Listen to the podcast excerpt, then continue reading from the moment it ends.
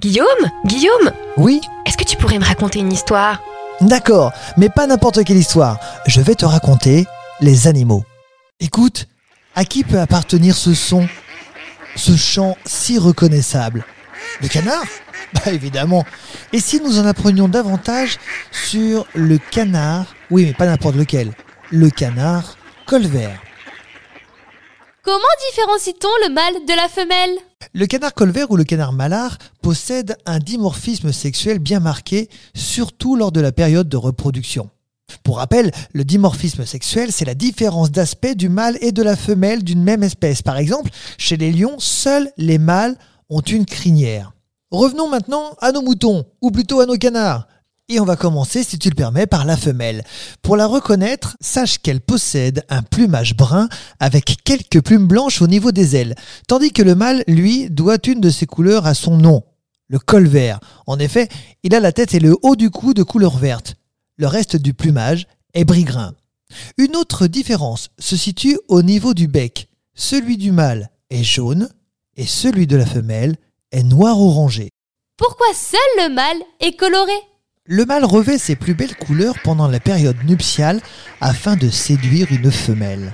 Il perdra ensuite ses belles couleurs pour prendre un plumage dit d'éclipse, de couleur beige semblable aux juvéniles et aux femelles. Trois semaines plus tard, il reprendra ses belles couleurs pour de nouveau séduire les femelles.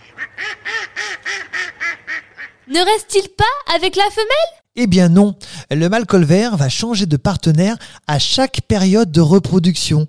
Il va protéger sa femelle jusqu'à ce que les œufs soient pondus et que la femelle les couve. Ensuite, il sera temps soit d'aller se cacher dans les roseaux car il ne sera plus aussi beau pour les femelles, soit d'aller voir si d'autres femelles sont potentiellement intéressées. Que mange-t-il?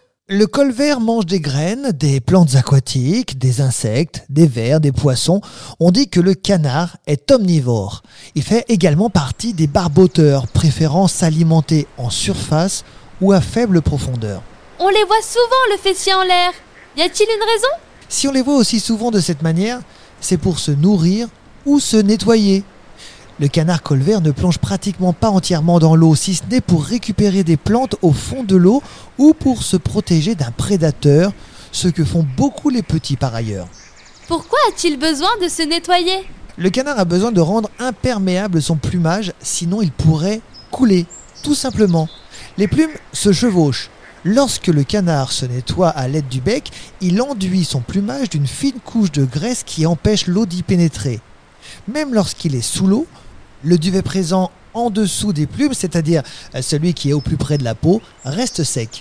Quels sont les noms de la femelle et des petits? Alors, on appelle la femelle une canne, le mâle un canard, et les petits sont des canetons.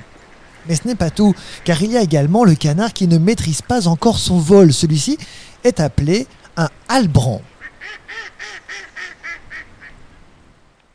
Ce podcast vous a été proposé par Radio Pitchoun et compté par Clara Moreno et Guillaume Covini. Merci pour votre écoute. On vous dit à bientôt pour de prochaines histoires.